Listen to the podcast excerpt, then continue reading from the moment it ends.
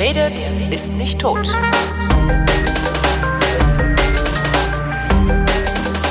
Willkommen zur nächsten Stunde Politikunterricht. Der Lehrer ist im Haus, er heißt Thomas Brandt und ich begrüße ihn. Hallo Thomas. Hallo. Thema heute. Die Institutionen der Europäischen Union, die sogenannten EU-Institutionen. Ja. Oh Gott. Jetzt, das ist, es ist sehr, es ist anstrengend. Ich glaube, es ist anstrengend. Ich sehe ja diese Karte, die du äh, mir geschickt hast. Also ein Genau. Diagramm. Das ist ja, es sieht sehr unübersichtlich aus. Ähm, man findet die dann auch in den, den Show Notes. Genau, Ja, die Shownotes. sind Grafiken von der Bundeszentrale für politische Bildung. Ähm, die sind toll. Ähm, die ist ein bisschen unübersichtlicher, als man das braucht, weil da sind so zwei Zeilen Ja. von diesen Institutionen und man hat dann extra auch noch die Gebäude hingetan, wobei die Europäische Zentralbank noch das alte Gebäude ist. Ähm, und diese obere Zeile da, die obere Zeile ist, ja, die sind wichtig, aber Ach so, das, sind, ist hier Europäischer Gerichtshof, Europäische Investitionsbank, Rechnungshof, Ausschuss der Region, Ausschuss der Regionen. Ah ja. ja, EZB und Wirtschafts- und Sozialausschuss. genau. Also die sind, die, die sind halt Institutionen und die sind auch wichtig, aber die sind etwas, das würde ich jetzt im Unterricht, würde ich das nur nennen. Also du kannst Ja, die halt, laufen eher außer Konkurrenz, wenn es um die um die äh, äh, um die politische Willensbildung geht. Da haben die nicht so viel mit zu tun. Ne? naja, das ist halt Teil, das Rechnungshof ist ein bisschen schwierig, der Gerichtshof ist die Judikative Klar. und Mhm. ähm, äh, der Rest ist eigentlich mehr oder minder entweder reine, äh, reine Wirtschaftsorganisation und damit politisch auf irgendeine Art unabhängig. Oder aber diese Ausschüsse und der Regionen und der Wirtschafts- und Sozialausschuss, das ist im Endeffekt äh, so eine Art Exekutivgremium. So, dann fang mal an, die Institution zu erklären, ohne dass du an die Tafel zeigen kannst. Äh, das ist überhaupt kein Problem. Wir, wir wiederholen die Inhalte der letzten Stunde, nämlich die Supranationalität. Supranationalität. Das heißt, Ja. die EU ist eine, ein, eine Entität, eine Wesenheit, äh, deren Entscheidungen das nationale Recht brechen. Genau. So, und gleichzeitig gibt's natürlich auch eine Art Demokratie äh, ähm, Wunsch dahinter, weil sämtliche Mitgliedsländer sind demokratisch und es ist den einzelnen Bürgern in der EU nicht vermittelbar, dass ähm, da Recht gesetzt wird, ohne dass sie irgendwie einen demokratischen Einfluss haben. Ja. Ne? Ist klar. Und deswegen haben wir natürlich ein europäisches Parlament. Und das ist eigentlich so das einfachste Gremium. Ja, das Europäische Parlament. Jo. Mit seinem Sitz wo? Äh, Brüssel und Straßburg. Richtig. Das Plenum sitzt in Straßburg. Der, ja, die Arbeit machen sie in Brüssel. Ja, und dann ziehen sie ständig um. Ja, weißt du, warum das so ist? Nee. Ehrlich gesagt, ich wusste, ich, es wurde mir mal erklärt, ich weiß, ich könnte es nicht mehr, nee, weiß ich nicht mehr. Die, die Franzosen wollten gern auch noch einen EU-Institutionssitz und, äh, und haben gesagt, sie hätten gerne, dass das Europäische Parlament auch in Frankreich das führt dann dazu, das, das muss man sich auch wirklich mal vor Augen führen, da gibt's ja auch Bilder von und auch Dokumentationen drüber, also Filmdokumentationen, dass das gesamte Parlament einmal in der Woche umzieht. Von Nee, Brüssel. einmal im Monat. Einmal im Monat, verzeih, einmal im Monat umzieht von Brüssel nach Straßburg und zurück.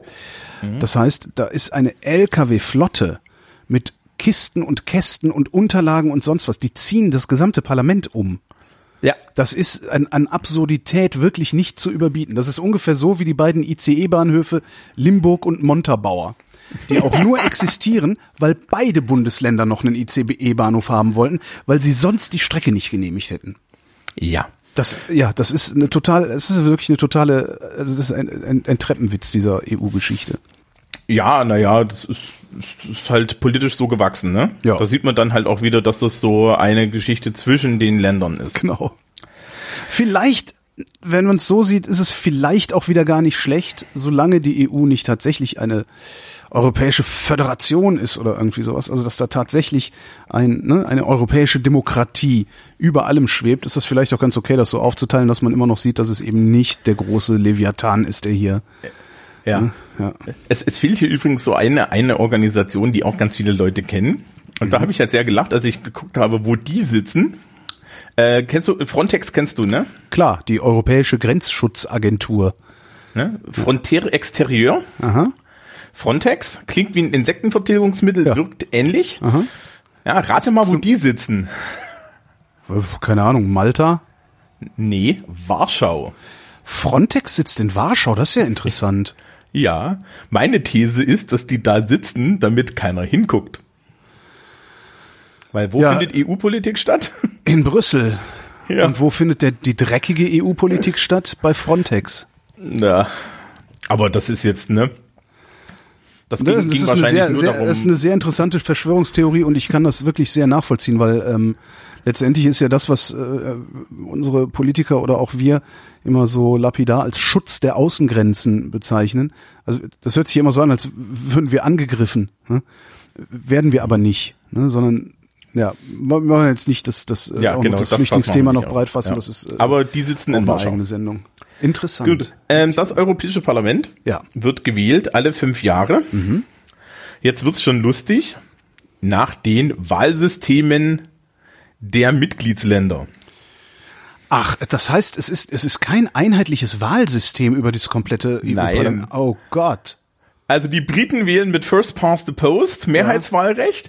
Die Deutschen wählen mit personalisiertem Verhältniswahlrecht und derzeit einer ähm, Hürde von drei Prozent. Weil das Bundesverfassungsgericht gesagt hat, das Europäische Parlament ist so irrelevant, da muss man keine 5%-Hürde machen.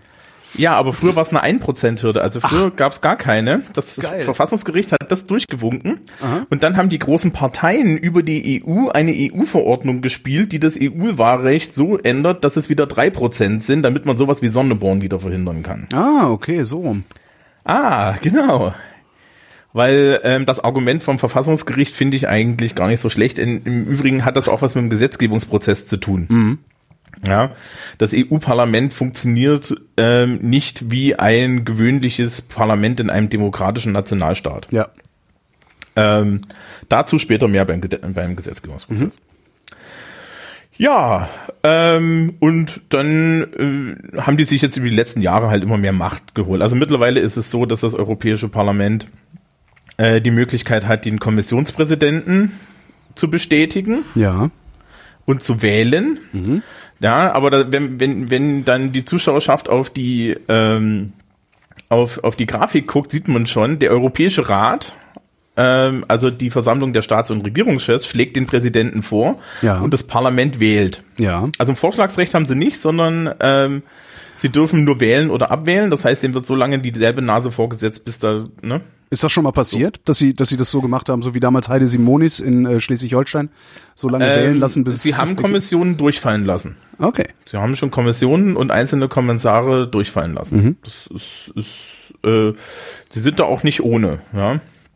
Ähm, und es war ja beim letzten Mal so, dass im Endeffekt Juncker jetzt Kommissionspräsident ist, weil er die Europawahl gewonnen hat. Ja, Man hat jetzt mittlerweile beim letzten Mal hat man gesagt, es gibt den sogenannten europäischen Spitzenkandidaten. Ja. Die Konkurrenz war dann ja Martin Schulz, ähm, ein Spitzenkandidat. Und ähm, und äh, Juncker hat irgendwie gewonnen und deswegen durfte er Kommissionspräsident werden. Und das war der Deal zwischen dem Europäischen Parlament und dem Europäischen Rat. Was man übrigens sehen kann, ist, dass das Europäische Parlament sich über die Jahrzehnte immer mehr zum Macht im Endeffekt von den anderen Institutionen abtrotzt. Was ja, was ja eine gute Sache ist. Ja, und ähm, was wir auch unterstützen können. Also es Ja. ist, äh, wie gesagt, beim Gesetzgebungsprozess kann man dann sehen, dass das nicht ganz so toll ist, wie man sich das vorstellt. Aber sie sind dabei. Und äh, die, die in der letzten Sendung schon besprochenen äh, verbundenen internationalen Listen wären auch noch so eine Sache. Ja. Das Problem mit dem Parlament ist ein bisschen die Relevanz für den Einzelnen ist schwer erstmal darzustellen. Ja, also das ist so, so, so relativ weit weg für den einzelnen Bürger. Und deswegen ähm, ist es schwierig, jetzt irgendwie klar zu machen, warum es noch wichtiger sein soll. Ja, also das ist, ist, ist, wenn du, wenn du irgendwie auf der Straße Leute fragst, EU-Parlament, dann haben die keine Ahnung. Ja. Das Problem mit dem Europäischen Parlament ist natürlich auch noch, dass das Europäische Parlament ganz andere Fraktionsstrukturen hat. Ja. Ja, weil die europäischen Fraktionen setzen sich dann natürlich ähm, aus Parteien aus unterschiedlichen europäischen Ländern zusammen. Und andere Länder, andere Sitten. Ja, ähm, zum Beispiel. Konservativ die, in Polen heißt nicht konservativ in Deutschland. Ganz einfach. Genau, also es gibt im Endeffekt eine, äh, man, es gibt eine ganz linke Fraktion, es gibt eine grüne Fraktion, es gibt so eine sozialdemokratische Fraktion und es gibt eine konservative Fraktion und dann gibt's eine Rechtsaußenfraktion. Gibt's noch eine Liberale dabei? Äh, ja, und eine Liberale. Und äh, es ist zum Beispiel ganz spannend, die AfD sitzt ähm, großflächig nicht in der Rechtsaußenfraktion. Mhm. Ja, Herr Meuthen aber glaube ich schon. Mhm. Ist das der Meuthen oder der Petzold? Äh, ist es nicht egal? Sind die nicht alle gleich? Nee, in dem Fall nicht. Ähm, ja, die, die, die, der Front National sitzt zum Beispiel rechts außen, genauso wie UKIP. Ja. Die Fraktionen unterteilen sich dann halt und die Parteien sind da auch sehr unterschiedlich und teilweise teilen sich die Parteien sogar auf. Mhm. Ja, also das gibt's auch. Und generell hast du halt so und so wandernde Mehrheiten, weil äh, tatsächlich der, der deutsche Grüne muss nicht mit dem französischen Grünen irgendwie derselben Meinung sein und dann ähm, trennen die sich da und so. Ja. Also das ist das Parlament. So. Sämtliche anderen Institutionen, die dem Parlament auf irgendeine Art gegenüberstehen, werden überhaupt nicht gewählt, Ja. sondern sie werden ernannt oder gewählt von Leuten, die wir ernannt oder gewählt haben. Ja. Also, Was ja wählen- eigentlich ein Abstraktionsschritt zu viel ist, finde ich. nee, es sind sogar zwei Abstraktionsschritte. Ja, aber einer, Also zu, so- einer zu viel. Ja, zwei zu viel eigentlich sogar. Ja, eigentlich wollen wir es Hast auch direkt wählen, ne? Ja. Ja, ähm, Nein, eigentlich soll, eigentlich wollen wir das EU-Parlament wählen und aus dem Parlament soll die Kommission. Äh, ja, das ist so die, das ist so die deutsche Vorstellung. Genau. Da, ne? Also du kannst halt immer so, hast ja immer so zwei Versionen, wie du das mit so Staatsaufbau machst. Entweder du hast halt äh, das, was wir hier in Deutschland machen, also das Parlament ist das Zentrum des Systems und das ist direkt gewählt und das gibt dann die Legitimation an alle draußen weiter. Oder die ähm, französische, amerikanische, ähm, an, äh, mittlerweile auch türkische Variante, ja. Äh, wir wählen die Parlamente und dann wählen wir den Präsidenten, ja, also die, die Exekutive und dann stehen die sich auf Augenhöhe gegenüber. Das sind so die zwei großen Varianten. Das kann man sich aussuchen. Ähm, ja, also das wäre dann halt die Frage, inwiefern man das haben möchte. Äh, nun ist die EU, wie gesagt, eine besondere äh, Einheit und es macht Sinn, die Exekutive aus den Exekutiven der Nationalstaaten herauszubestellen.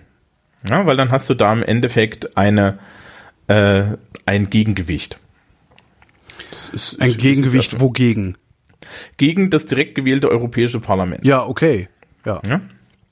Also, wir können natürlich auch die Exekutive direkt wählen, aber dann bist du so, das Problem ist halt immer, direkt gewählte Exekutive mit direkt gewählter Legislative führt, führt erstmal dazu, dass du diese Checks äh, and Balances Nummer hast, ne? also diese, äh, diese amerikanische Variante und das ist nicht unbedingt flexibel. Ja. So. Ähm, jetzt haben wir im, in, äh, die Europäische Kommission. Die Europäische Kommission ist das nächste. Das ist im Endeffekt die Regierung der EU. Das sind, der Kommissar ist das, was wir hier in der Bundesrepublik als Minister kennen. Genau. Ja. Jedes Land entsendet auch einen Minister, also einen Kommissar. Und dann gibt's den Präsidenten und der Präsident wird vom Europäischen Rat vorgeschlagen, zu dem gleich mehr. Und die Kommission arbeitet halt die ganze Zeit an Gesetzesvorschlägen, weil sie hat ja das Vorschlagsrecht. Das Parlament hat das nicht, richtig? Ne? Genau. Und Finden wir das gut, dass das Parlament kein Vorschlagsrecht hat? Nein. Okay. Also aus demokratietheoretischer Sicht finden wir das nicht gut. Ich finde das sowieso nicht gut, aber ich wollte nur noch mal fragen. Also mir fällt jetzt kein Argument ein, warum es dieses Vorschlagsrecht nicht haben sollte. Naja, weil es damit dann äh, die Kungelei, äh, die, die nationalstaatliche Kungelei, also äh, die Kommission klüngelt ja wahrscheinlich auch untereinander. Und ähm, wenn das Parlament ein Vorschlagsrecht für Gesetze hätte, könnte die Kommission keine Gesetze mehr ausklüngeln, sondern das würde dann tendenziell transparent passieren. Wir reden dann mal über den Gesetzgebungsprozess. Weil dann wirst du sehen, dass das, dass, dass das eine, eine Hoffnung ist, die allein strukturell. Nicht die, lasst alle Hoffnung fahren. Ja, na, die vielleicht. Also die Europäische Kommission ist im Endeffekt die Regierung. Die machen das auch gar nicht so schlecht. Sie ist auch die Hüter der Verträge. Das heißt, die Kommission hat als Exekutive der EU durchaus die Möglichkeit, Länder zu bestrafen. Ja. Auf irgendeine Art und das machen die auch. Das ist ja ständig, also es laufen ja auch ständig irgendwelche Strafverfahren, auch gegen die Bundesrepublik. Ja, also ich meine, man könnte natürlich jetzt irgendwie sich denken, wir, wir könnten uns an die Regeln halten, aber das ist ja anscheinend auch kein, ne? Das ist, das ist halt schwierig. Ne? Wir erinnern uns damals, als äh, unter Gerhard Schröder, äh, als alles schlimm wurde, ähm, Hans Eichel, der Finanzminister, die 3%-Regel, ne? du darfst dich nicht, mit nicht mehr als 3% deines Bruttoinlandsprodukts, glaube ich, war es, verschulden. Deutschland hat diese 3%-Regel gerissen und dann hat, ich meine, es wäre Eichel gewesen damals, dann haben die angefangen, irgendwie so kreative Buchhaltung zu machen und sowas, ähm, um eben dieser EU-Strafe zu entgehen und äh, und dann sagte der damalige österreichische Finanzminister, na drei Prozent sind drei Prozent. Was ich sehr, sehr lustig fand und heute immer noch äh, gerne zitiere. Ja, ja ähm, aber äh, ja, das mit dem anständig benehmen. Ich vermute mal, dass es gar nicht so einfach ist, sich, sich äh, als Staat regelkonform zu benehmen. Nee, ist es Weil nicht. du hast dann auf einmal eine Rezession. Also das ist halt auch das Problem, du hast keinen ein- einheitlichen Wirtschaftsraum. Das heißt, die Konjunkturzyklen sind in den EU-Ländern unterschiedlich. Das heißt, alleine die da. Fiskalpolitik ist unterschiedlich. Ja, genau, genau. Ja. Ähm, weißt du, wer die drei Prozent in, in, den, in den Vertrag reingeschrieben hat? Helmut Kohl und Jacques Chirac, keine Ahnung. Ja, die Deutschen waren's.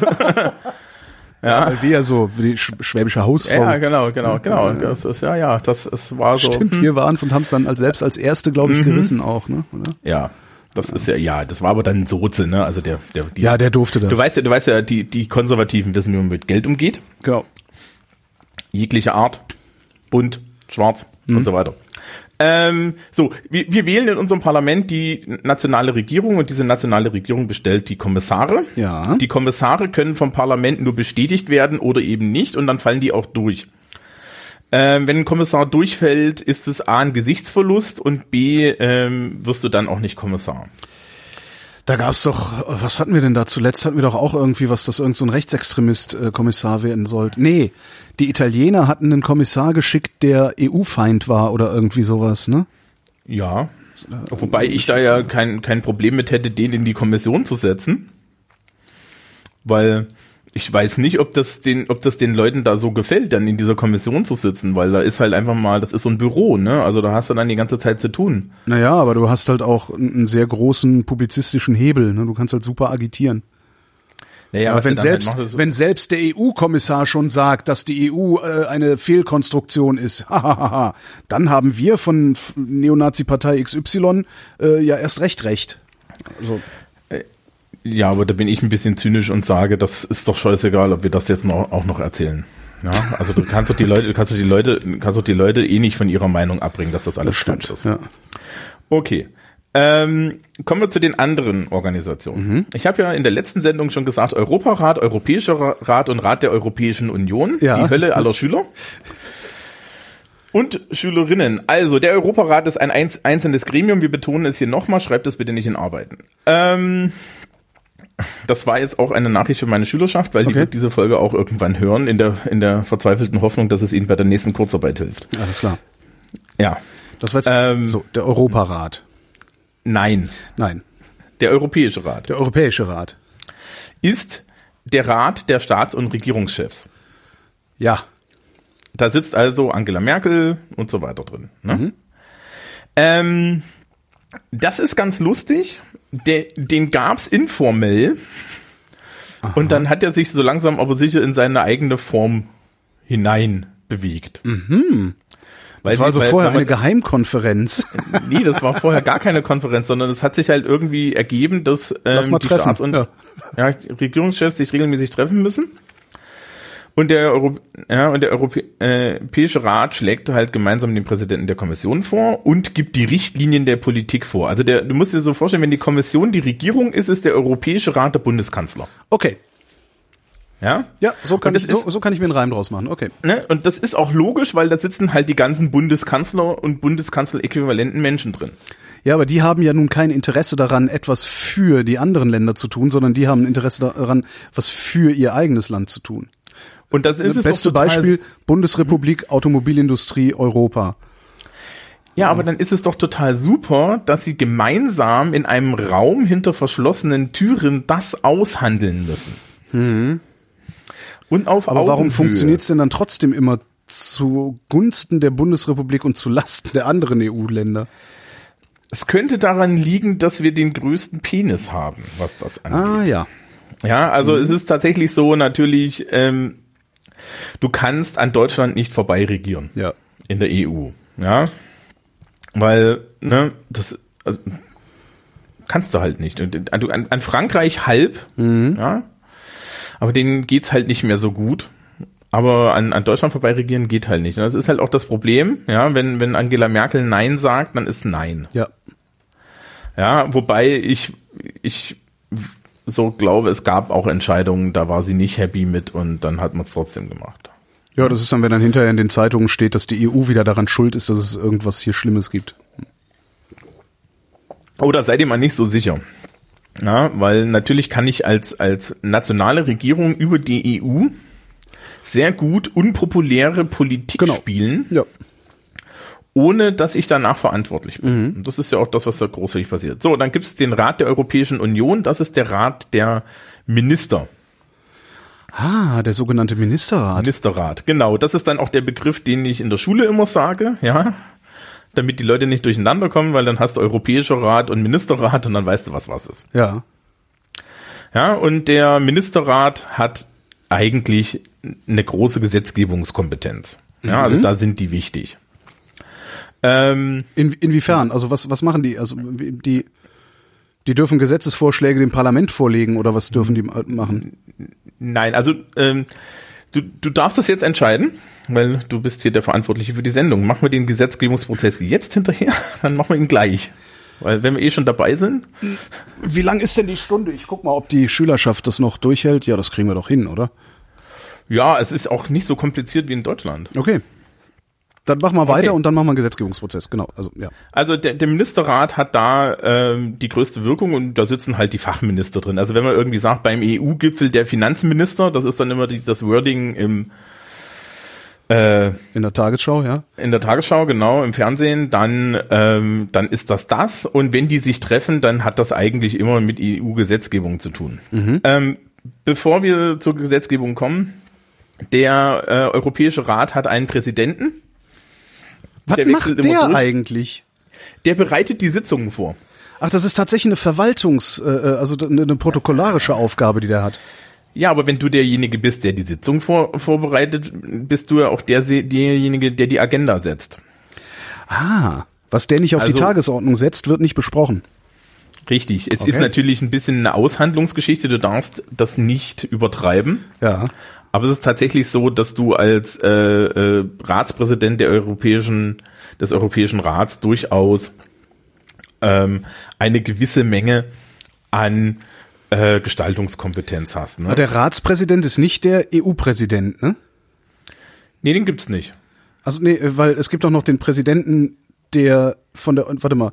Also das das Europäische Parlament wählt den Präsidenten. Des Europäischen Parlaments. Das ach so, das Parlamentspräsident. Okay, das Genau, ja, okay. das ist im Endeffekt, das ist im Endeffekt der Parlamentspräsident des Europäischen Parlaments ist im Endeffekt der äh, Wolfgang Schäuble derzeit des Parlaments. Mhm. Okay. Ja, also es ist im Endeffekt deren Hauptparlamentsverwaltungsmensch. Und das ist Juncker. Nee, Juncker ist Nee, Ratspräsident. nee, das ist derzeit. Boah, die haben letztens gewechselt. Das war vorher war das Martin Schulz. Und was ist jetzt Juncker? ist. Ich glaube, es ist derzeit ein Italiener. Ah, okay. Egal, wer weiß, wann die Sendung kommt. Ähm, So, aber wer ist denn jetzt Ratspräsident? Derzeit äh, Donald Tusk. Ah, okay. Ja, okay. Pole Donald Tusk. Den die Ne? polnische Regierung so hasst. Ne? Da weiß ich nichts von. Das irgendwie kommen die immer nicht mit dem klar. Zumindest lese ich das manchmal. Egal. Ja, also, also irgendwie, irg- irgendwie sitzt der da auch so ein bisschen drauf, ohne dass er wirklich noch so die, die Fäden in der Hand hat. Alles klar. Aber gut. Ja. Ähm, und der Präsident hat halt so ein, so ein vorbereitendes Amt. Ne? Mhm. Und ist Würdenträger. Sozusagen. genau. Ja. So, dann machen wir mal Gesetze. ja. Ähm, es gibt in Europa zwei Arten von Gesetze. Das ist wichtig, dass wir das erstmal klären. Ja, weil das ist auch wichtig, wenn man das im Fernsehen hört. Es gibt Richtlinien und es gibt Verordnungen. Eine Richtlinie muss innerhalb einer Frist, die in der Richtlinie drinsteht, meistens drei Jahre, in nationales, Recht nationales überführt Recht werden, heißt es immer, ja. Genau. Das heißt aber auch, dass die nationalen Parlamente und die nationalen Regierungen in der Lage sind, äh, diese Richtlinie auszulegen. Also lokal anzupassen. Das hat natürlich dann bestimmte Vorteile, ja, aber äh, die Richtlinie ist an sich bindend.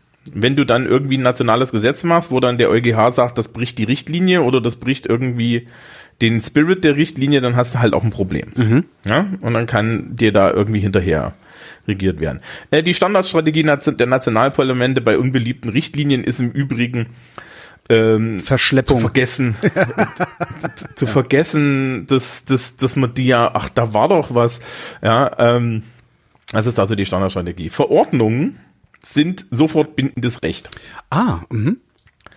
Haben aber hin und wieder auch sogenannte Öffnungsklauseln, wo dann irgendwie die Länder mit lokalem Recht reinregieren dürfen und so. Ja, gibt's also auch. Aber äh, Verordnung ist im Endeffekt, äh, wird, im, wird, wird durch den Gesetzgebungsprozess verabschiedet und dann gilt es. Ne? Jo. Aktuelles Beispiel, wie gesagt, Datenschutzgrundverordnung. Jo. Das ist ja übrigens da auch die Sache gewesen. Vorher gab es eine Richtlinie und die wurde halt von ganz lax, Irland, bis zu furchtbar brutal, Deutschland zum Beispiel, ausgelegt. Und man hat sich dann halt äh, gesagt, das wollen wir nicht, sondern wir machen das zentral. Und deswegen gibt's jetzt die Datenschutzgrundverordnung. Ne? Generell ähm, könnte man jetzt ja sagen, ja, warum machen wir dann den Scheiß mit den Richtlinien überhaupt? Ja, ähm, die Antwort darauf ist ganz einfach. Es braucht eine gewisse Flexibilität. Ja. Also Andere die Frage, Länder, andere Sitten. Ja, und es ist halt, du kannst nicht, äh, nicht immer alle Lösungen für alle haben, ne? Und dann ist es gut, wenn die Leute. Nein, ein vor allen Dingen ist, ich meine, auch äh, alleine schon, wenn es um sowas wie Industrie geht, äh, äh, weiß ich nicht, Fabrikausstattung oder sowas, äh, da ist Bulgarien ist halt nicht so weit wie die Bundesrepublik. Die sind halt nicht in der Lage, mal eben aus dem Stand irgendwelche technischen Innovationen da einzuführen. Äh, und sei es, weil es einfach zu viel kostet. Ich kann das schon verstehen, dass man sagt, okay, äh, das ist die Umweltrichtlinie, seht mal zu, wie ihr es hinkriegt, wir geben euch nicht vor, wie ihr es machen müsst. Wir wollen nur Ja. ein bestimmtes Ergebnis sehen. Ja. Ja. Okay, wie kommen wir jetzt zu dieser Richtlinie? Der, die Europäische Kommission handelt die, äh, klüngelt die aus und legt sie dann dem Parlament vor. Richtig, die Europäische Kommission kriegt aber gerne vom Parlament auch mal so einen Brief, da steht drinne, guten Tag, macht doch mal ein Gesetz. Also das geht. Die kriegen auch gerne mal einen Brief vom Europäischen Rat, wo drin steht, macht doch mal ein Gesetz. Ja, Und dann machen die ein Gesetz. ja.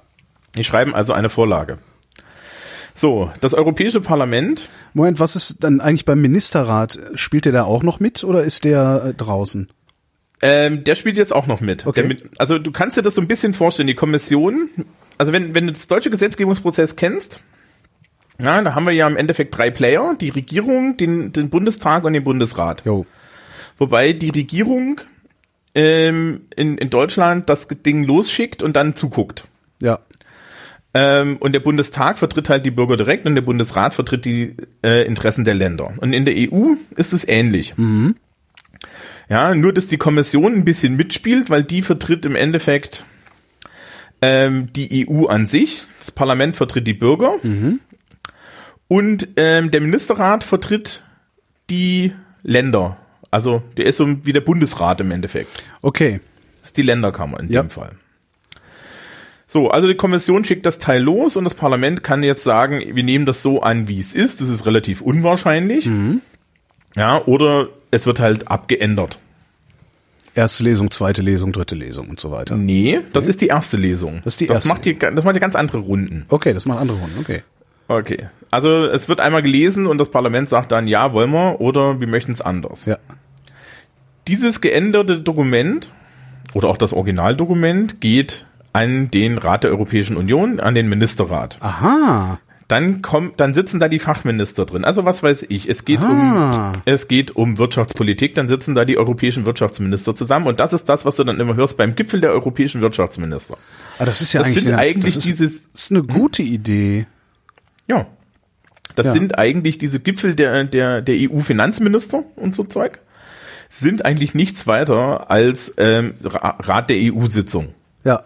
Ja, die, die, die machen da auch, die machen da auch Rechtsakte. Ja. Der Unterschied ist natürlich, das Parlament ist öffentlich, Rat der EU ist komplett hermetisch, man weiß nicht, was da passiert. Aber man sieht ja das Ergebnis, weil es muss ja irgendwann wieder ins Parlament. Ja, genau. So, dass ähm, der Rat der EU ähm, ändert jetzt den, den Gesetzesentwurf auch ab.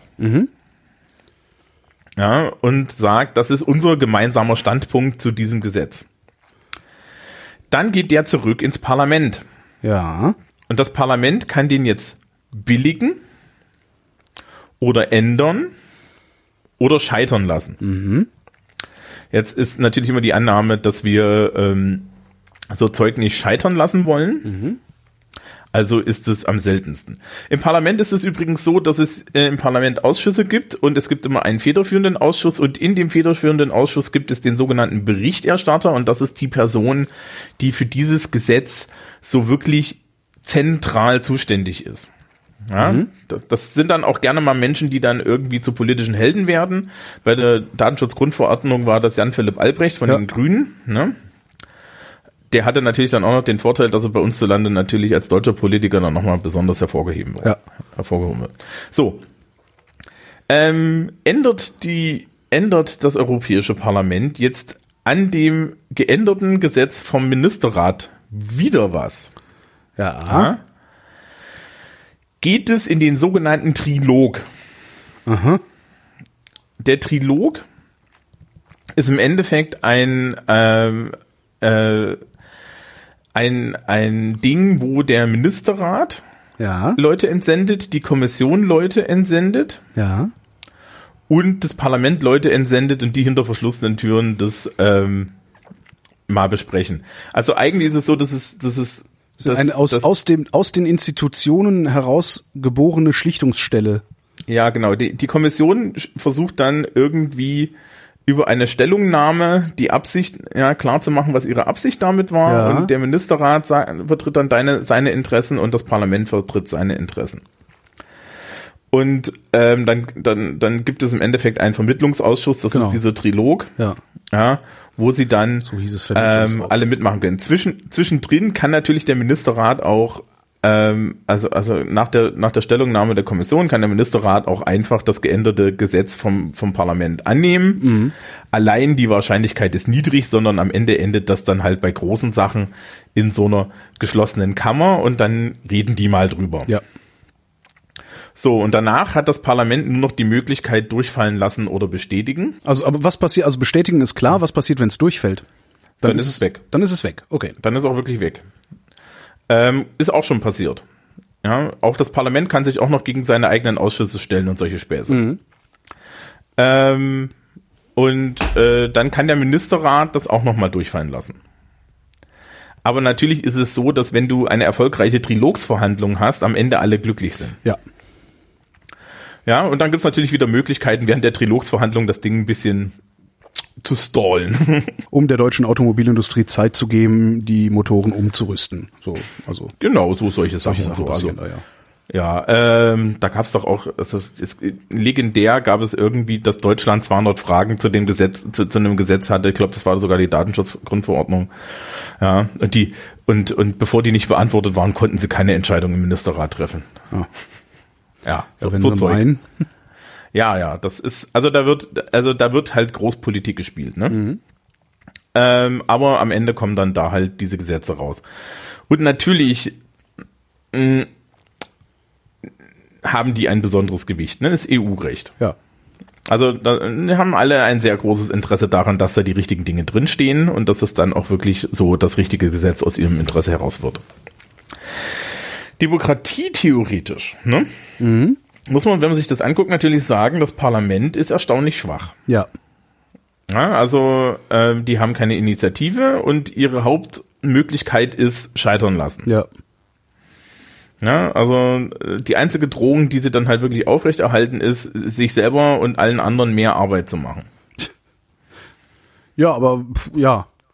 Aber im Manchmal- Zweifelsfall, im Zweifelsfall äh, gefällt denen das ja auch, ähm, weil sie gerade gerne stallen würden. Ne? Also, ja. Ja, ne, na, und beim Parlament ist es halt wirklich, dass, dass, dass es schon Situationen gab, wo die dann halt gesagt haben, ja Kinder, nö, auf Wiedervorlage und zwar von vorne. Ja. Ähm, und auf der anderen Seite gibt's halt auch Sachen, die werden dann irgendwie äh, von, von Regierungsseiten durchfallen, äh, durchfallen, durchgefallen lassen, weil das ist auch, naja, wir haben jetzt auch kein Interesse daran, dass das jetzt hier weiterverfolgt wird. Von Regierungsseiten heißt dann im Europäischen Rat oder in der Kommission. Nee. Na, nicht in der Kommission. Die Kommission darf nur eine Stellungnahme geben, die darf nicht mitstimmen. Okay. Ja, die sitzen aber halt in diesem Trilog mit drinne. Nein, aber wenn Ähm. du sagst, wenn es von den Regierungen durch, äh, wenn es die Regierung durchfallen lassen, Ja, dann das ist der Ministerrat. der Ministerrat ist das, okay. Ja. Ne, und dann kannst du halt so, so- so sehen, wer da wie was spielt. Ja, das ist europäische Gesetzgebung. Das Schöne ist, es findet halt unter Ausschluss der, Bef äh, der Bevölkerung statt. Ja. weil merkt keiner. Was aber sehr spannend ist, ist dann die Lobbymenge beim Europäischen Parlament, weil Lobbyorganisationen wiederum ähm, stehen dem europäischen Parlamentarier die ganze Zeit auf der Matte. Das heißt aber auch letztendlich versuchen die Lobbyorganisationen auch nur Einfluss darauf zu nehmen, ob er mit Ja oder Nein stimmt. Ne? Und nicht Naja, auf den eigentlichen Gesetzgebungsprozess, oder? Ja, nein, nein, sie möchten gerne schon, dass die richtigen Sachen da reingeändert werden. Also bei der Datenschutzgrundverordnung zum Beispiel war das total geil. Da hat Facebook und Google haben wirklich großflächig ähm, gelobbyt. Und da gab es dann solche Geschichten wie, dass die vorgefertigte Gesetzestexte dann den Abgeordneten gegeben haben, Ja. so nach dem Motto, ja, hier, jetzt mach doch mal. Und das, ähm, ich glaube, dass die, die Datenschutzgrundverordnung hat auch sämtliche Rekorde der, der äh, geänderten Gesetzestextteile und Änderungsanträge gebrochen. Krass. Ja, weil halt im Endeffekt natürlich dann Facebook gesagt hat, naja, wir geben euch jetzt mal hier, ne, ne, also das kann doch jetzt ja aber nicht sein und so. Und dass es so, so ähm, bürgerfreundlich ausgegangen ist, hat dann halt sehr viel auch dann mit, mit, mit der anderen Seite zu tun, weil es gab halt auch netzpolitische NGOs, die dann dagegen gegangen sind. Ja. Ja. Also es ist sehr, sehr spannend gewesen und ähm, ja, da wird halt schon sehr viel gemacht. Und wenn du dann Ab äh, Europaabgeordneter bist, dann hast du halt gerne mal äh, da den Lobbyisten da und der sagt, da schauen Sie mal, vielleicht wollen Sie doch lieber die, diese Gesetzesänderungen da haben. Und ganz interessant ist, bist du natürlich, wenn du Berichterstatter bist. Klar. Da fallen dann im, im Zweifelsfall gibt's dann auch die äh, größten Präsentkörbe hinterher. Ne? Ja. Äh, da gab es so eine Doku mit Jan-Philipp Albrecht. Ah ja, Ich weiß nicht, ähm, oh, ich weiß, Democracy oder so. weiß nicht, kann man mal raussuchen. Vielleicht Es- es gab die- so ein- fliegt die auf YouTube rum. Ich guck mal. es, es, es, es gab so ein, wo, wo, wo sie ihm gefolgt sind während des Prozesses und man das dann halt auch so ein bisschen sehen kann. Ja. Und natürlich sind dann halt auch die, äh, und du kannst an verschiedenen Stellen rein lobbyen. Ja. ne? ja. Du kannst ja auch noch auf, auf, auf, auf Regierungsebene da irgendwie, ne? Und solche Sachen. Also, äh, es ist aus einer, aus einer, aus der Bevölkerungssicht ist dieses System eigentlich einfach verstehbar. Ja. Aber es ist furchtbar schlecht einsehbar. Ja. Und das liegt nicht daran, dass das Parlament jetzt intransparent ist. Die geben sich die größte Mühe. Die Kommission und so, die haben alles tolle Webseiten, die haben alles in allen Sprachen und so. Das ist total super. Aber der Ministerrat zum Beispiel ist eine komplette Blackbox. Ja. Da dringt nichts nach außen, da dringt nichts nach innen, da weißt du nichts. Ja, und die müssen halt mitmachen. Also ja, das ist dann der Gesetzgebungsprozess. Und damit endet diese Stunde, würde ich sagen. Ja. Ist ja genug zum Verarbeiten, liebe Schülerinnen und Oh. Schüler. Vielen Dank, Herr Lehrer. Vielen Dank, Thomas Brandt. Tschüss. Und euch danken wir für die Aufmerksamkeit.